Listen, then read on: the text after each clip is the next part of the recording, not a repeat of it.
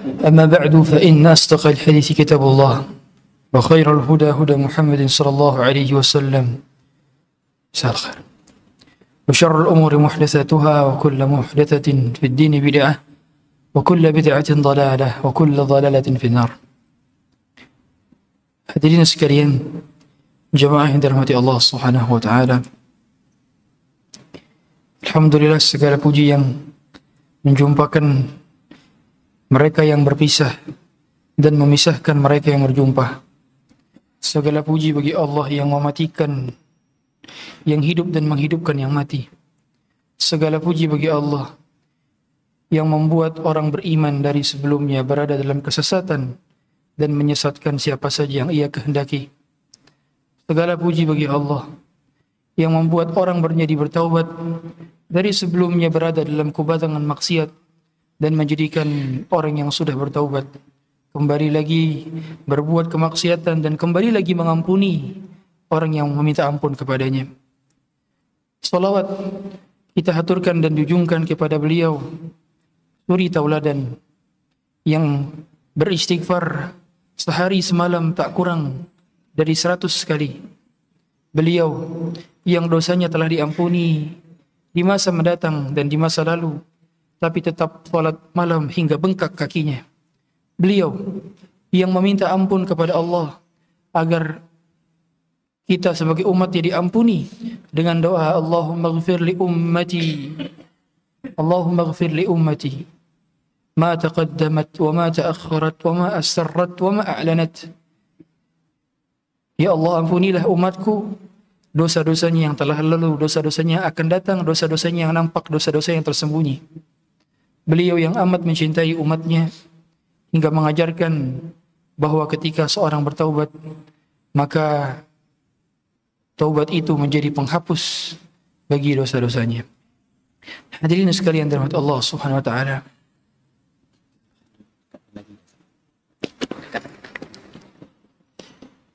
Allah Subhanahu wa taala ketika menyuruh seorang hamba untuk bertaubat maka yang Allah suruh bukan hanya orang yang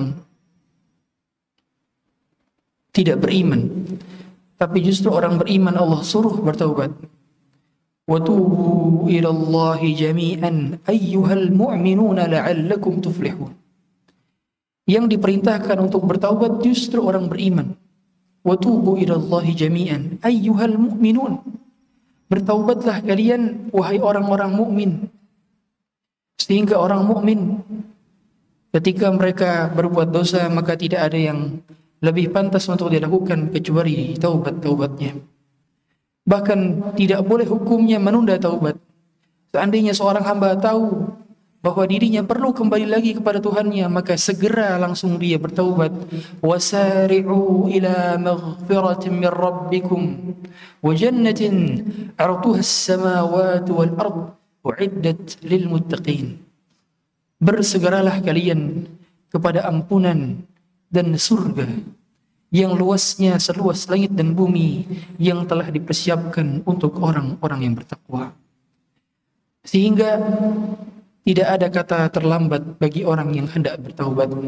Selama matahari belum terbit dari arah barat dan selama ruh belum berada di kerongkongan, maka seorang hamba masih diperkenankan untuk diterima taubatnya. Allah Azza wa Jalla la yaqbalu taubatal abdi ma lam yugharghir.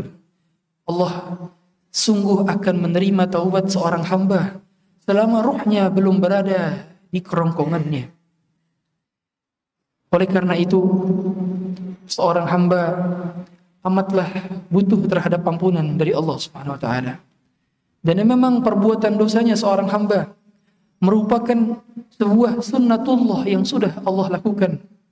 Bahkan Rasulullah SAW mengatakan, "Lau lam tudnibu لذهب الله بكم ولجاء بقوم يذنبون فيستغفرون fayastaghfiruna Allah wa yaghfiru lahum.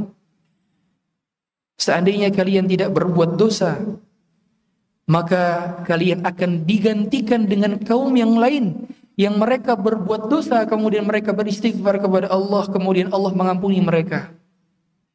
Allah sengaja membuat kita melakukan dosa kemudian Allah mengampuninya agar Allah memperkenalkan namanya. Allah memiliki nama Al-Ghaffar, Al-Ghafir, Al-Ghafur, At-Tawwab, Al-Afu. Allah memiliki nama-nama bahwa dia maha pengampun, maha pemaaf, maha penerima taubat, dan maha mengampuni kesalahan hambanya, menghapus kesalahan hambanya. Maka cara Allah memperkenalkan namanya adalah dengan menjadikan seluruh anak keturunan Adam pasti akan berbuat kesalahan. Sebagaimana kata Rasulullah SAW, "Kullu bani Adam khata' wa khairul khata'in at-tawwabun." Seluruh anak cucu keturunan Adam khata' dengan wazan fa'al yang bermakna pasti sering dan berulang kali melakukan kesalahan yang sama. Dan adalah sebuah keniscayaan bahwa kita semua akan melakukan kesalahan dan kita semua akan berbuat dosa selama kita hidup.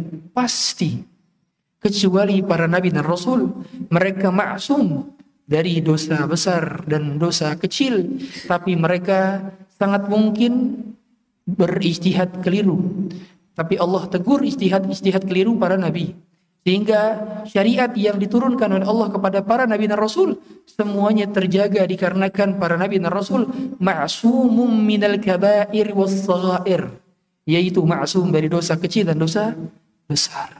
Adapun kita bukan nabi dan bukan rasul, maka kita tidak terlepas dari perbuatan dosa besar kecilnya, salahnya dan kita pasti hendaknya memohon ampun kepada Allah. Oleh karenanya, setiap di antara kita pasti berbuat kesalahan yang sama.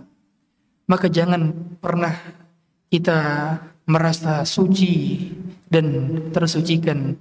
Fala tuzakku anfusakum huwa a'lamu biman ittaqa. Jangan kita sucikan diri-diri kita merasa kita tidak terbebas dari dosa.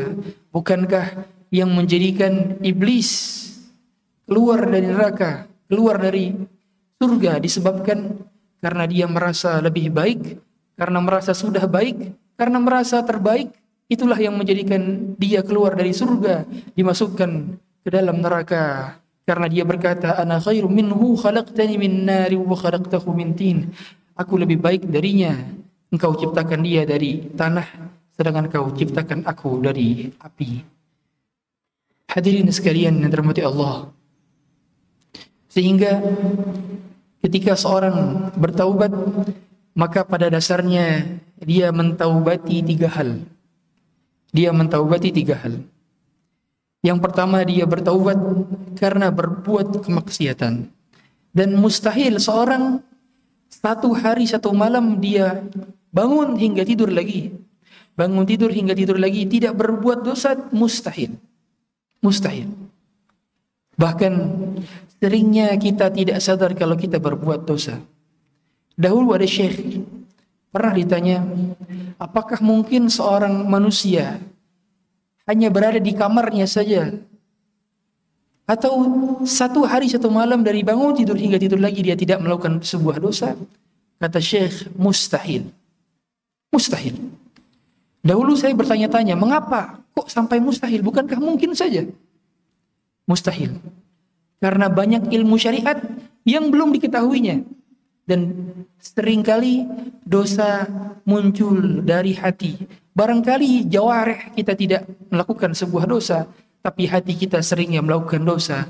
Suudzon kepada Allah, suudzon kepada makhluk ciptaan Allah. Bahkan seringnya kita tidak sadar berbuat sebuah dosa. Meskipun kita dalam keadaan terpenjara, kita masih berpotensi melakukan dosa, dosa dari hatinya. Bukankah kekufuran berawal dari ketidakyakinan kepada Allah dan itu berasal dari hati. Oleh karenanya orang masih berpotensi melakukan dosa setiap hari, maka dia dituntut untuk melakukan istighfar setiap hari. Pagi dan petang dalam zikir pagi petangnya dia mengucapkan istighfar pagi 100 kali, petang seratus kali. Begitu tuntunan Nabi Sallallahu Alaihi Wasallam. Yang kedua ketika seorang bertaubat maka pada dasarnya dia memohon ampun kepada Allah karena tidak mampu mensyukuri kenikmatan yang Allah berikan secara maksimal. Tidak ada seorang pun di antara kita yang betul-betul mensyukuri semua hembusan nafas yang keluar dari paru-parunya. Tidak ada seorang pun di antara kita yang mampu mensyukuri setiap detik darah terpompa dari jantung, mata dikedip, suara mendengarkan dari telinga, ayunan tangan, langkahan kaki, berapa detiknya, berapa kalinya kita tidak pernah mampu untuk bersyukur setiap kali Allah berikan kenikmatan. Bukankah ketika satu hirupan udara yang Allah berikan kepada kita ini adalah sebuah kenikmatan yang seandainya Allah putus sedetik saja kita akan menggeliat, kita akan tidak bisa hidup. Tapi Allah berikan itu tanpa kita memintanya. Maka ketidakmampuan kita, ketidakmaksimalan kita dalam bersyukur atas segala kenikmatan yang Allah berikan semuanya itulah membutuhkan taubat, membutuhkan taubat. Dan yang ketiga, kita bertaubat kepada Allah dikarenakan taubat kita ternyata masih butuh untuk ditaubati lagi. Yaitu karena banyaknya ketaatan yang kita luputi. Banyaknya waktu yang terbuang sia-sia. Bukankah sering kali kita lalui hari-hari tanpa sholat malam? Hari-hari tanpa menangis akan dosa-dosa. Hari-hari tanpa bertanya kepada orang tua mengenai kabarnya. Hari-hari tanpa menyenguk orang sakit padahal tahu ada orang sakit. Hari-hari tanpa bersenyum kepada saudara. Hari-hari tanpa mengucapkan salam kepada saudara seiman baik yang dikenal maupun tidak dikenal. Hari-hari dengan mengamalkan sunnah Rasulullah dari bangun tidur hingga tidur lagi. Hari-hari dengan membaca doa, keluar masjid, masuk masjid, masuk kamar mandi, keluar kamar mandi. Banyak doa-doa yang kita luput darinya masuk ke tempat baru, keluar dari tempat baru, ketika safar, banyak doa-doa yang kita luput dan itu pun perlu ditaubati lagi karena banyak ilmu yang sudah kita pahami tapi kita tidak mengamalkannya. Maka kita butuh bertaubat atas keluputan kita dalam ketaatan yang harusnya kita lakukan. Dahulu para salafus saleh ketika mereka kehilangan dua rakaat di malam hari, satu rakaat witir di malam hari, paginya mereka menangis seperti kehilangan anak-anak mereka. Terseduh-seduh, membasahi jenggot-jenggot mereka. Karena kehilangan satu rakaat witir di malam hari saja. Apalah kita yang kehilangan berokaat-rokaat salat malam, kehilangan sedekah Tiap hari harusnya kita bisa bersedekah dengan uang yang ada di kantong kita, dompet kita, rekening kita. Tapi kita luput darinya. Hari-hari berlalu tanpa mengeluarkan sedikit pun harta kepada orang yang membutuhkan. Hari-hari berlalu tanpa memberikan masuk uang ke kotak infak. Padahal kita melewatinya setiap hari. Betapa banyak ketaatan yang kita luputi dan kita tidak sedih akannya. Bukankah hari-hari yang telah lalu tidak bisa kembali lagi? Lan tarja'al ayyamul lati madat. Sebagaimana kata pepatah Arab waktu adalah anfasun la ta'ud. Waktu adalah hembusan nafas yang tidak bisa kembali lagi. Tapi kita menyangka bahwa kita akan hidup selamanya. Dan itu pun perlu ditaubati lagi. Maka ketidakmampuan kita dalam bersyukur secara maksimal ketidakmampuan kita dalam memaksimalkan umur dalam memaksimalkan waktu, maka ini perlu ditaubati lagi hadirin. Waktu kita di dunia tidak banyak. Kalau sekarang kita sholat di belakang imam, besok kita disolatkan di depan imam. Kalau sekarang kita berada di atas tanah, besoklah tanah yang berada di atas kita. Kalau sekarang kita mengantarkan orang ke pemakaman, besok kita lah yang diantarkan ke pemakaman. Kalau sekarang kita menangisi orang yang kita cintai, barangkali besok kita ditangisi oleh orang yang kita cintai. Begitu pula hari, tilkal ayam. Begitulah hari-hari. Nudawiluha bainan nas. Yang memang Allah gilir gantikan setiap harinya, setiap detiknya. Hari ini senang, besok sedih. Hari ini gembira, besok berduka.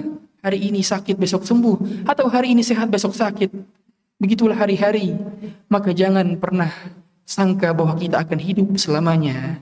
Taubatlah yang menjadi kunci kebahagiaan dan Allah sangat senang dengan taubat seorang hamba. Innallah sesungguhnya Allah amatlah senang dengan taubatnya seorang hamba. Lallahu asyaddu farahan bi taubatil abdi hina yatub.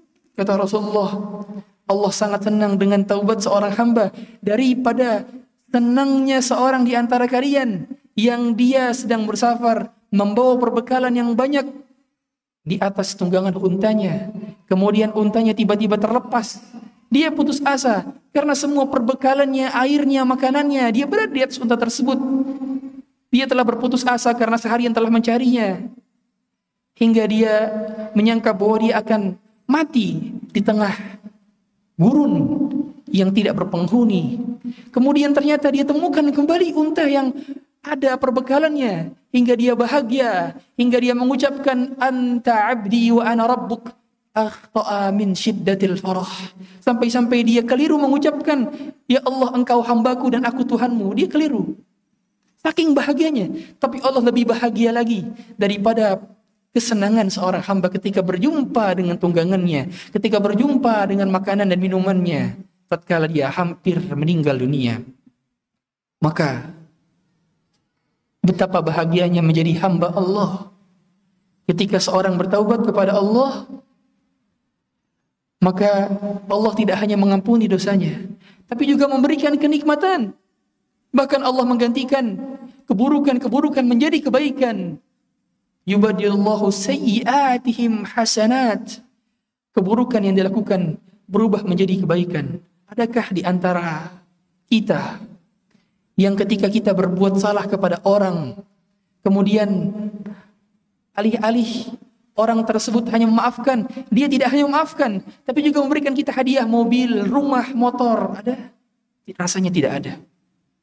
Kalau kita minta maaf kepada orang, untuk bisa mendapatkan maaf maafnya barangkali dia mengungkit-ungkit dahulu kamu dahulu begini kamu dahulu begini kamu dahulu begini. Baru mungkin kata maafnya di terakhir. Dan barangkali itu pun bukan pemaafan yang datang dari keikhlasan dalam hatinya. Tapi berbeda dengan Allah Subhanahu wa taala. Kita ketika bertaubat kepada Allah maka Allah tak hanya mengampuni tapi juga memberikan kenikmatan yang tiada tara kepada orang yang mendapatkan taubatnya. Oleh karenanya seorang hamba ketika dia bertaubat maka hendaknya harus datang dari hati yang penuh dengan penyesalan. Dikarenakan taubat seorang hamba tidak diterima kecuali dia harus berhenti dari dosanya yang dia lakukan terlebih dahulu. Tidak bisa seorang bertaubat sambil melakukan maksiat yang dia sedang lakukan. Yang kedua, dia menyesal akan perbuatan dosanya. Yang ketiga adalah dia bertekad untuk tidak melakukannya lagi. Demikian tiga perincian disebutkan oleh Al-Imam An-Nawawi dalam Al-Minhaj Syarah Sahih Muslim. Berarti seorang hamba selama dia menyesal akan perbuatan dosanya dan dia bertekad untuk tidak mengulanginya dan dia telah berhenti ketika dia bertaubat, berhenti dari perbuatan dosa dan maksiatnya, maka Allah akan terima taubatnya. Bahkan bukankah Allah mencintai orang-orang yang senang bertaubat? Inna Allah yuhibbut tawwabina wa yuhibbul mutatahhirin. Allah amat mencintai orang-orang yang senang kembali kepadanya. Bahkan di antara ciri orang yang senang bertaubat adalah dia senang salat duha. Sebagaimana kata Rasulullah sallallahu alaihi wasallam, salatul awwabina hina rumidatil fisalu Salatnya orang-orang yang senang bertaubat adalah ketika unta-unta naik kala cuaca sudah panas, yaitu salat duha. Berarti sebaik-baik salat duha adalah ketika matahari sudah mulai terik sekitar jam setengah sepuluh atau jam sepuluh atau jam setengah sebelas. Itu sebaik-baik sholat duha. Dan itu adalah sholatnya orang-orang yang senang bertaubat. Oleh karenanya orang-orang yang senang bertaubat, maka mereka akan dicintai oleh Allah Subhanahu wa taala. Hadirin, tidak ada yang lebih membahagiakan, tidak ada lebih, tidak ada yang lebih membanggakan dibandingkan kecintaan Allah kepada kita seandainya dunia tidak mengenal kita dan tidak mencintai kita seorang pun di dunia ini, tapi Allah mencintai kita, maka sudah cukup kecintaan itu membahagiakan kita sepanjang masa. Bukankah kalau Allah mencintai seorang hamba, maka akan Allah suruh seluruh makhluknya untuk mencintai hamba ini. Betapa bahagianya apabila kita dicintai oleh Allah.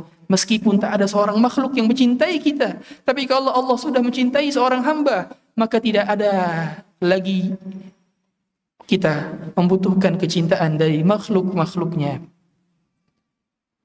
Oleh karena tidak ada kata terlambat untuk bertaubat.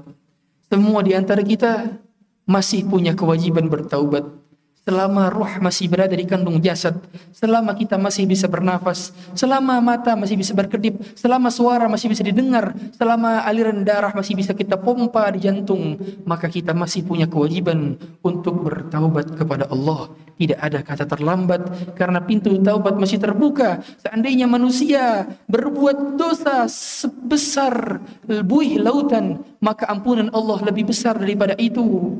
Bukankah Kata Allah Subhanahu wa taala dalam hadis qudsi Allah mengatakan ya ibadi law balagat dhunubuka anana as-sama thumma astaghfartani ghafartu laka. Kalau seandainya dosamu memenuhi langit maka aku akan ampuni sebanyak itu pula. Bahkan aku akan ampuni lebih dari itu. Bahkan seandainya dosa-dosa kita memenuhi bumi menyesakkan bumi, maka ampunan Allah lebih luas dan lebih besar daripada itu. Oleh karenanya, beban hidup sesungguhnya pada dasarnya bukan hutang. Beban hidup sesungguhnya pada dasarnya bukan dibenci oleh orang. Beban hidup pada dasarnya bukan kesusahan, himpitan, ekonomi, luka, sakit. Bukan, itulah bukan beban hidup. Bukankah kata Allah Subhanahu wa taala, "Wa wada'na 'anka wizrak" kami telah angkat bebanmu dan beban yang dimaksud adalah beban dosa. Sehingga beban manusia pada dasarnya adalah dosa. Beban itulah yang menjadikan kita sesak dadanya. Dosa adalah yang menjadikan kita gundah gulana, sedih di siang hari, gelisah di malam hari. Itulah yang menjadikan orang sulit untuk menikmati ibadahnya, sulit untuk khusyuk dalam salatnya, sulit untuk mengeluarkan air mata, Ring air mata dari kedua bola matanya. Ke mana air mata-air mata itu? Dan itu disebabkan karena dosa yang belum dia taubati. Maka bertaubatlah hadirin. Yang menjadikan hati kita keras adalah dosa-dosa. Dan dosa itu membuat noktah hitam dalam dada. Sehingga kata Rasulullah SAW, Innal abda idha aznaba zamban nukitat fi qalbihi nuktatun sauda. Ketika seorang hamba berbuat dosa, maka ditulislah nokta hitam dalam dadanya. Fa'idha huwa naza'a wastaghfara wa tab, qalbuh.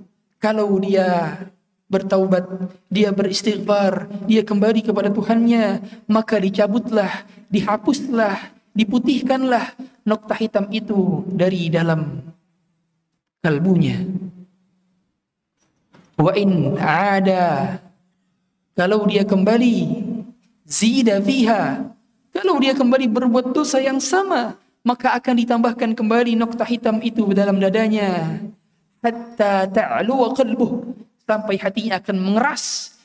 Wa yaj'alullahu ran dan Allah akan menjadikan seperti ran sebagaimana kata Allah kalla bal rana ala qulubihim Sungguh Allah akan jadikan ran itu pada hati-hati seorang yang tidak segera bertaubat dari dosa-dosanya. Sehingga ran itu maksudnya adalah kerasnya hati.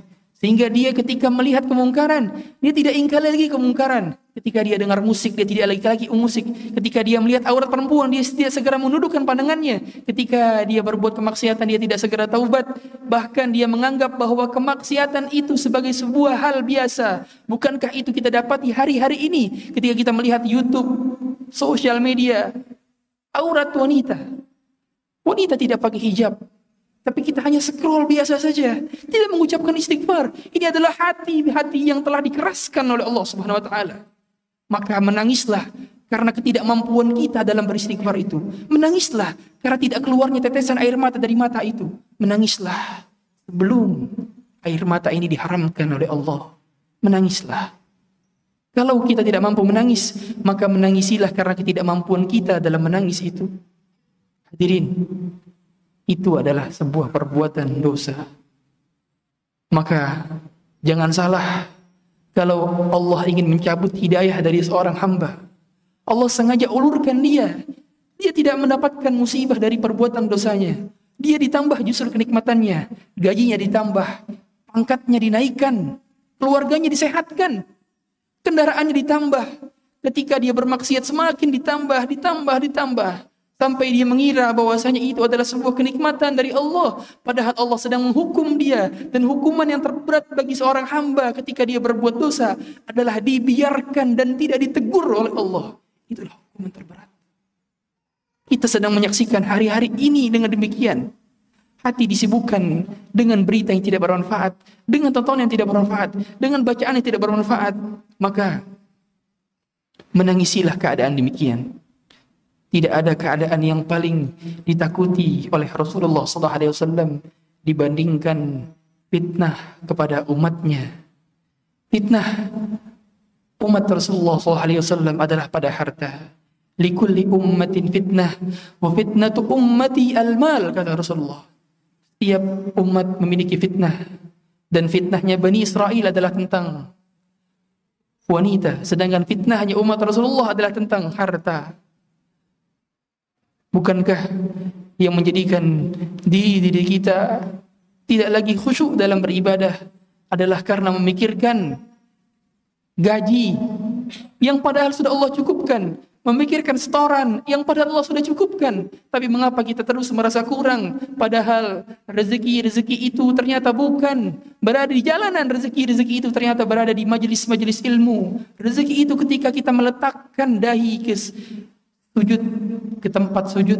Ketika kita meletakkan sendal kita berada di masjid berada di luar masjid itulah rezeki-rezeki rezeki. Adalah keimanan. Surga ada di majelis-majelis ilmu. Sebagaimana kata Ibnu Taimiyah rahimahullah taala inna fid dunya jannatan man lam yadkhulha lam yadkhul jannatal akhirah sesungguhnya di dunia ada surga Siapa yang tak memasukinya, maka dia tidak akan memasuki surga di akhirat. Maka surga itu berada di sini. Surga itu ada tangisan-tangisan panjang, tangisan yang disembunyikan. Surga itu ada pada sujud-sujud panjang, sujud-sujud yang disembunyikan. Surga itu ada pada sedekah yang disembunyikan, tidak diketahui tangan kirinya apa yang dilakukan oleh tangan kanannya. Surga-surga itu ada mengelus kepala anak yatim dan itu melembutkan hati-hati. Surga-surga itu ada pada bersimpuh kepada Allah Subhanahu wa taala. Itulah surga pada akhirnya hadirin sekalian. Kita sibuk mencari surga kita di tempat keramaian, padahal surga itu ada pada kesendirian. Kesendirian kita tatkala kita bertaubat menangisi dosa-dosa, bukankah air mata yang dikeluarkan oleh seorang hamba tatkala dia menyendiri mengingat dosa-dosanya, itu akan menjadikan dia dinaungi oleh Allah Subhanahu wa taala ketika tidak ada naungan kecuali naungan Allah. Yauma la dhilla illa dhilluh. Yaitu rajulun dzakara Allah khalian fafadat 'ainah. Seorang yang duduk menangisi dosa-dosanya. Terasa keluar butiran air mata dari kedua bola matanya. Dia menangisi dosa-dosanya. Ternyata orang ini yang mendapatkan naungan ketika tidak ada naungan kecuali naungannya. Dia mendapatkan naungan ketika tubuh tidak ada pakaian berada di atas helai kulit. Ketika tidak mendapatkan satu pasang daripada sendal. Ketika berada berasal kita tidak akan dihitan ketika matahari berada di atas satu mil di atas kepala tapi naungan Allah lah yang diharapkan pada saat itu ke mana kita kembali hadirin kita hanya kembali kepada zat yang menciptakan kita dia yang menciptakan kita Dia juga yang menerima taubat kita. Dia yang memberikan kita rezeki. Dia pula yang akan mengampuni kita. Zat yang sama hadirin. Tuhan kita Tuhan yang sama. Tuhan yang menciptakan kita adalah Tuhan yang senantiasa mengampuni dosa-dosa hambanya. Maka bertaubatlah. Beristighfarlah sekarang. Jangan tunda-tunda lagi. Sebelum di mana saat di mana sudah kita berada di kuburan? Mengucapkan astagfirullah saja kita tidak mampu nanti kalau sudah berada di dalam kuburan. Tidak bisa beramal. Al yauma amalun wala hisabun wa ghadan hisabun wala amalun. Hari ini kita beramal tanpa bisa dihisap. Dan besok hanya bisa dihisap tanpa bisa beramal. Maka perbanyaklah istighfar hari-hari ini. Hari-hari ini tatkala nyawa masih kita bisa nikmati sebagai bentuk kita ibadah. Besok kita tidak bisa istighfar lagi. Sebentar saja hadirin, istighfar hanya kita dawamkan sampai meninggal dunia. Kalau sudah meninggal dunia maka kita tidak bisa lagi kita beramal. Bukankah istighfar-istighfar ini yang nantinya akan Allah jadikan tanah-tanah yang kering menjadi subur, orang yang tidak memiliki anak menjadi memiliki anak, Orang yang dihimpitkan rezeki menjadi lapang. Bukankah Allah memerintahkan Nabi Nuh berkata kepada kaumnya, "Faqultu astaghfiru rabbakum innahu kana ghaffara." يرسل السماء عليكم مدرارا ويمددكم بأموال وبنين ويجعل لكم جنات ويجعل لكم أنهارا Aku katakan kepada kalian, beristighfarlah kepada Tuhan kalian. Maka Allah akan turunkan hujan dari langit sehingga menyebabkan pertanian kalian, perkebunan kalian menjadi subur kembali. Dan nantinya Allah akan menjadikan anak-anak kalian menjadi banyak dan Allah juga akan mengkayakan diri kalian dengan rezekinya. Maka istighfar bukan hanya menghapus dosa, tapi juga memperlebar rezeki. Wajar kata Rasulullah SAW, Tuba liman wajada fi sahifatihi istighfaran katsiran. Beruntunglah orang yang mendapatkan catatannya dipenuhi dengan istighfar-istighfarnya. Ubah. Beruntunglah tatkala kita nanti disuruh baca oleh Allah catatan amal kita masing-masing. Semuanya nanti akan membaca catatan amalnya sendiri-sendiri. Tidak ada yang dibacakan. Allah katakan dalam surat Al-Isra, "Iqra kitabak Iqra kitabaka kafa bi nafsika al-yawma 'alaika hasiba. Bacalah kitabmu. Kalau sekarang kita tidak bisa baca, ada orang tidak bisa baca, butuh kacamata untuk bisa baca. Nantinya akan Allah buat semuanya bisa baca. Iqra kitabak. Bacalah kitabmu. Kafa bi nafsika al-yawma 'alaika hasiba. Cukuplah dirimu yang menjadi penghisap atas dirimu sendiri. Betapa bahagianya orang-orang beriman mendapati catatan amalnya dari tangan kanannya atau dari depannya dia dapati banyak istighfar-istighfar yang dia lakukan di masjid tatkala menunggu iqamah tatkala sedang berkendara ke pasar tatkala sedang mengantar anak sekolah tatkala hendak berangkat kerja tatkala menunggu lampu merah tatkala sedang mengantri tatkala sedang macet-macetan. Ternyata banyak tanah-tanah bersaksi bahwa hamba Allah yang satu ini beristighfar di tanah ini ya Allah. Bukankah nanti bumi-bumi akan menjadi saksi di hadapan Allah? Bahkan bumi-bumi akan berbicara di hadapan Allah. Tuhadithu akhbaraha. Dia akan berbicara di hadapan Allah apa yang dilakukan manusia di atas dirinya. Oleh karenanya disunahkan setiap sholat sunnah kita pindah sejenak ke tanah yang lain karena agar semakin banyak bumi-bumi yang bersaksi. Oleh karenanya sunnah mengapa kalau kita sholat id jalan yang kita pulang berbeda dengan jalan yang kita berangkat. Karena agar semakin banyak tanah-tanah yang bersaksi agar tanah-tanah menjadi saksi atas ketaatan kita hadirin sekalian. Karena nanti mulut akan dikunci kita tidak bisa lagi berbicara. Al-yawma nakhtimu ala afwahihim wa tukallimuna aydihim. Tangan yang berbicara. Wa tashhadu arjuluhum bima kanu yaksibun. Kaki akan bersaksi atas apa yang dikerjakan oleh si empunya. Oleh karenanya Nanti saya itu kulit akan Allah buat bi buat bicara. Wa qalu li lima syahidtum alaina. Mereka akan berkata kepada kulit-kulit mereka, "Mengapa engkau tiba-tiba bisa berbicara dan bersaksi di hadapan kita?" Qalu mereka akan berkata, Antaqanallahu alladhi antaqa kulli syai. Hari ini Allah akan buat segala yang dahulunya tidak bisa berbicara. Sekarang Allah buat bisa berbicara. Jangan salah. Mata kita nanti akan bisa berbicara.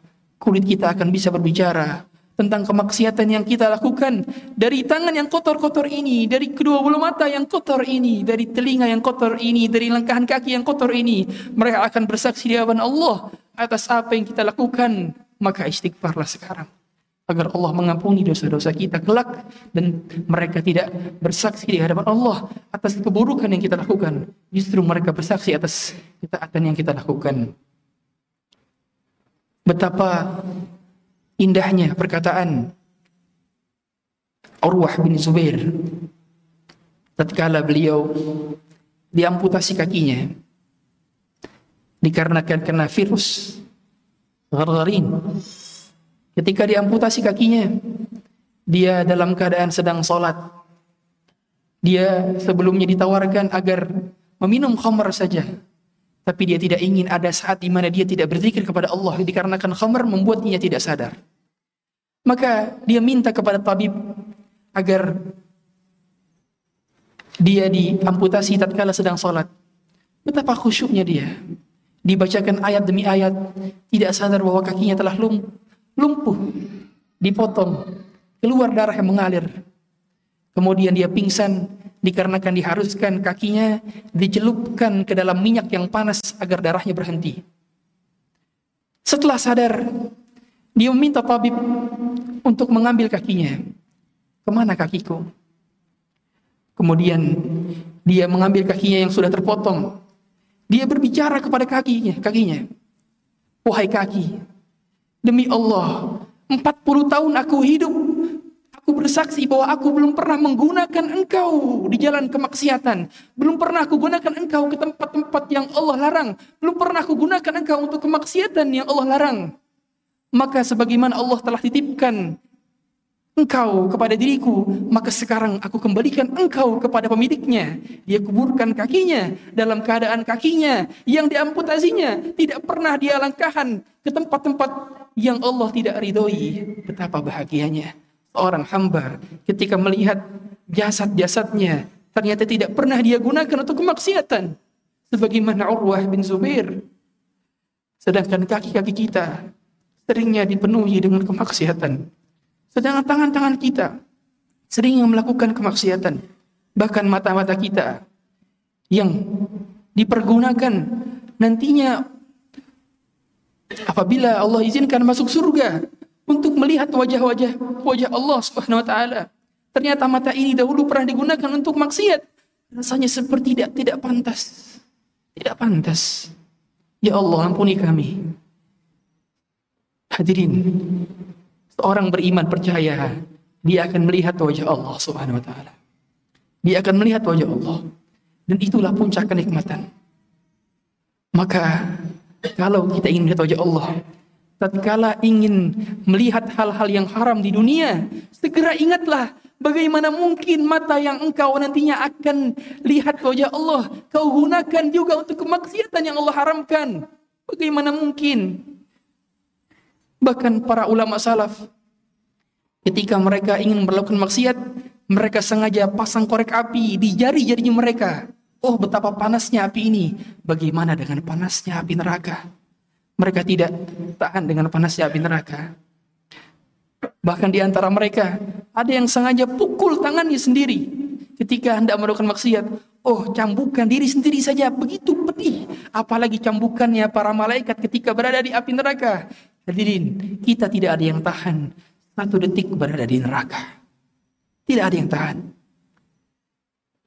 Seandainya seluruh cobaan di dunia kita rasakan, niscaya itu tidak ada apa-apanya dibandingkan pedihnya api neraka. Oleh karena itu, tenggelamnya Firaun kata para ulama, itu adalah azab kecil yang paling-paling ringan. Paling ringan. Dikarenakan azab neraka tidak sebanding dengan azabnya orang-orang kafir. Oleh karena itu, kalau orang-orang kafir dunia mendapatkan kesusahan kemitan hidup, niscaya mereka akan menganggap bahwa dunia itu sebagai surganya mereka.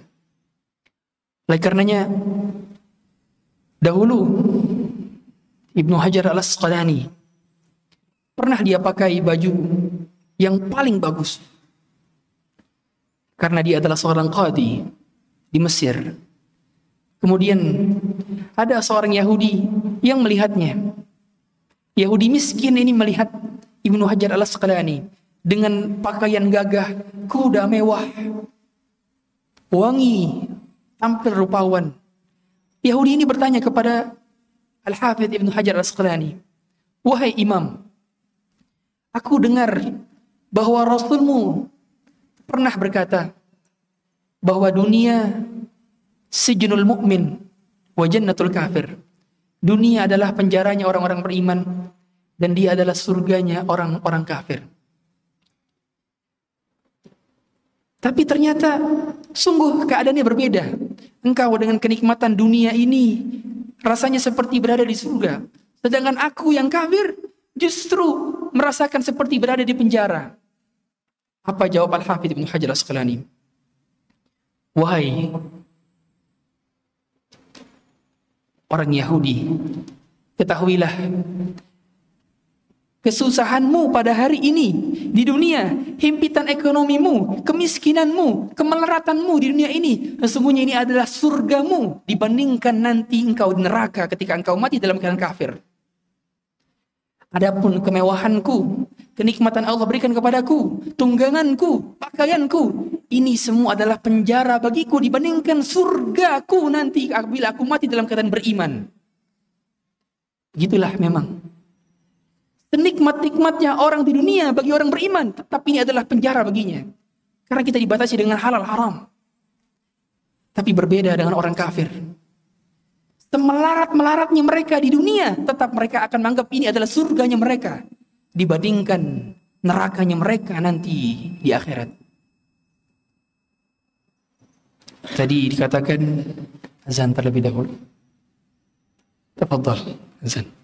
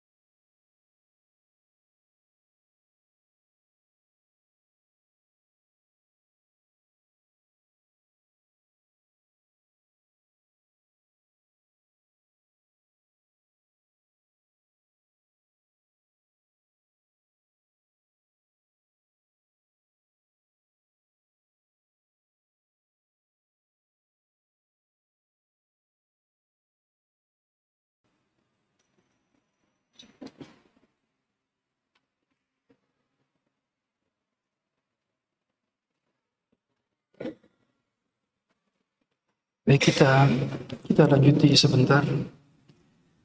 Kemudian setelah itu baru salat isya insyaallah. Hadirin sekalian dirahmati Allah Subhanahu wa taala. Ada perbedaan antara istighfar dengan taubat. Orang yang bertaubat sudah pasti dia istighfar. Tetapi orang yang beristighfar belum tentu dia bertaubat. Oleh karena itu makna daripada taubat lebih spesifik dibandingkan makna istighfar. Sebagaimana kata Allah Subhanahu wa taala, "Astaghfiru rabbakum tsumma tubu ilaihi." Beristighfarlah kalian kepada Tuhan kalian kemudian taubatlah. Dan istighfar secara bahasa dia berasal dari kata ghafara atau maghfirah itu sendiri pun berasal dari kata mighfar. Mighfar itu artinya penutup kepala atau helm yang digunakan pada saat perang. Itu mighfar. Mighfar secara fungsi dia menutupi atau menjaga kepala di bagian kepala sekaligus juga melindungi dari berbagai macam bahaya yang mengenainya. Oleh karena itu seorang ketika mengucapkan astagfirullah wa atubu ilaih, astagfirullah, astagfirullahaladzim dan apa pun itu istighfar bentuknya maka dia meminta kepada Allah Subhanahu wa taala yang pertama agar menutupi aib-aibnya. Sehingga ketika kita mengucapkan astagfirullah, maka kita meminta kepada Allah agar Allah menutupi aib-aib kita pada saat kita melakukan dosa sebelumnya. Agar tidak ada seorang pun yang mengetahuinya. Oleh karenanya, ketika seorang bertaubat, maka tidak diperkenankan untuk menceritakan dosanya di masa lalu ketika tidak ada orang pun yang mengetahuinya. Karena justru mengungkapkan dosa-dosa masa lalu ini bagian daripada membuka aib sendiri. Sedangkan kata Rasulullah sallallahu alaihi wasallam, "Kullu ummati mu'afan illa mujahirin Semua umatku dimaafkan kecuali orang yang terang-terangan dalam berbuat dosa atau orang yang membuka aibnya sendiri padahal Allah sudah tutup aibnya. Yang kedua, ketika seorang mengatakan astagfirullah, maka dia memohon kepada Allah agar dosanya tidak berdampak kepada dirinya. Karena dosa itu memberikan dampak. Baik besar maupun kecil, baik sedikit maupun banyak, maka akan ada dampaknya yang tentu adalah negatif. Bukankah Fudail bin Iyad mengatakan, Inni la'asillah ketika aku bermaksiat kepada Allah, maka aku mengetahui adanya perubahan fi zawji pada istriku wa khadimi pada membantuku. Kemudian pada tungganganku dan ada tikus di rumahku. Empat inilah yang menjadi tanda bahwa kita masih berada dalam kubangan dosa dan kita belum beristighfar. Bukankah yang menjadikan seorang terjadi percecokan dalam rumah tangganya bisa jadi disebabkan karena salah satunya ada perbuatan dosa dan umumnya kalau ternyata Anda wahai suami mendapati istri Anda tiba-tiba menjengkelkan, jangan salahkan siapa-siapa. Kemungkinan terbesarnya itu karena dosa yang baru Anda lakukan di luar rumah atau di dalam rumah, di dalam handphone atau di luar handphone. Maka segeralah bertaubat karena itu disebabkan karena dosa-dosa kita. Sebagaimana kata Muhammad bin Wahsi' dosa itu Seandainya memiliki bau, niscaya tidak ada seorang pun yang mau duduk bersama kita. Lau kana lidzunubi rih ma jalasa ilayya ahad. Kalau dosa memiliki bau, maka orang pun tidak mau duduk bersamaku. Sehingga dosa memiliki dampak. Dampak yang mau tidak mau akan mempengaruhi kita. Bukankah disebutkan oleh seorang yang menjadi hakim di pengadilan agama. Dia berkata, di pengadilan Tumbar kalau tidak salah. Ada beritanya. Dia, dia mengatakan penyebab daripada terjadinya perceraian paling banyak selama empat tahun dia bekerja bukan karena ekonomi, bukan karena selingkuh, tapi karena suami istri tidak sholat. Itulah penyebabnya. Percecokan rumah tangga disebabkan karena keduanya bermaksiat atau salah satunya bermaksiat sehingga Allah pisahkan keduanya. Dan taubat ini pada dasarnya tidak berhenti pada saat kita mengetahui kita berbuat dosa saja. Tapi ketika kita beramal soleh pun kita butuh untuk bertaubat. Bukankah ketika kita selesai sholat kita mengucapkan astagfirullah, astagfirullah, astagfirullah. Dan itu pertanda bahwa kita mentaubati kekurangan kekhusyuan kita dalam beramal soleh ketidakmaksimalan kita dalam beramal, ketidakikhlasan kita, ketidakmaksimalan kita dalam ikhlas pun itu perlu ditaubati. Maka ketika seorang beramal soleh, jangan lupakan agar dia segera memuji Allah supaya dirinya tidak ujub terhadap dirinya. Karena yang membantunya untuk bisa takbiratul ihram, yang membantunya untuk mengeluarkan uang dari dompet dia masukkan ke dalam kotak infak atau dia berikan kepada fakir miskin itu bukan karena kekuatan dirinya, bukan karena energinya, bukan karena banyak hartanya, tapi semata-mata karena Allah yang berikan taufik. Oleh karenanya, ketika seorang mengucapkan basmalah pada setiap kali dia makan dan minum, maka dia menganggap bahwa yang membuat tangan ini bisa menggerakkan hingga sampai ke dalam mulut makanan itu, itu adalah Allah yang mengizinkannya. Ketika kita mengambil minuman kemudian meminumnya, yang menggerakkan pada saat itu pada akhirnya adalah Allah yang mengizinkannya dan memberi taufik kepada kita. Maka segera tidak tanu kita butuh perlindungan dan pertolongan dari Allah. Makanya bismillah huruf ba-nya adalah baul isti'anah yang bermakna kita memohon pertolongan kepada Allah. Betapa bahagianya orang yang melakukan ketiga hal. Dia segalanya lillah, untuk Allah. Karena Allah billah sesuai dengan syariat Allah. Dan billah memohon pertolongan kepada Allah. Sebagaimana disampaikan oleh Al-Imam Ibnu Al-Qayyim Al-Jauziyah lillah billah dan billah ini adalah kunci bagi kebahagiaan seorang hamba yang beriman. Barangkali demikian yang dapat kami sampaikan. Apabila ada hadirin yang ingin bertanya maka kami silahkan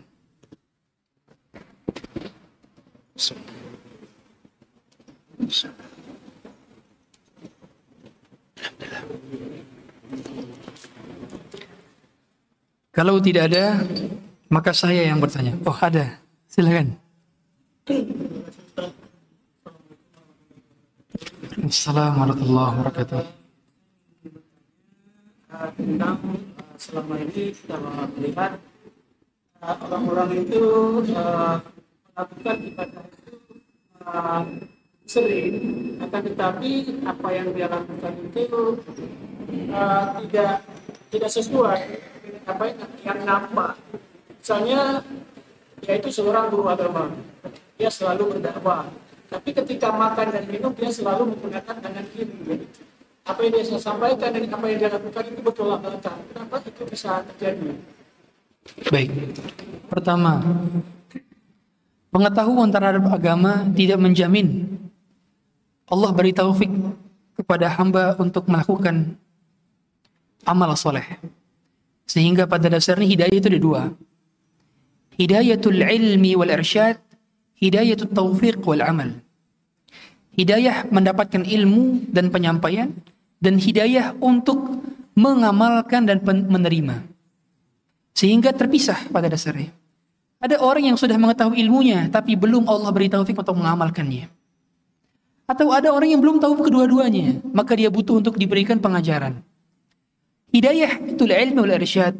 Ini bisa dilakukan oleh manusia. Sehingga manusia mampu untuk menyampaikan ilmu kepada khalayak ramai. Tapi belum tentu dia mampu mengamalkannya. Maka seorang yang memiliki ilmu maka dia mohon kepada Allah agar Allah mempermudahnya untuk melakukan ilmu yang telah diketahuinya. Dikarenakan orang yang berilmu tapi tidak mengamalkan maka pertama kali diusir di azab di api neraka. Awwalu man tus'aru bihi bihimun nar yaumil qiyamah alimu wa qari'ul Quran. Orang yang pertama kali diadab di hari kiamat adalah orang alim dan para pembaca Quran.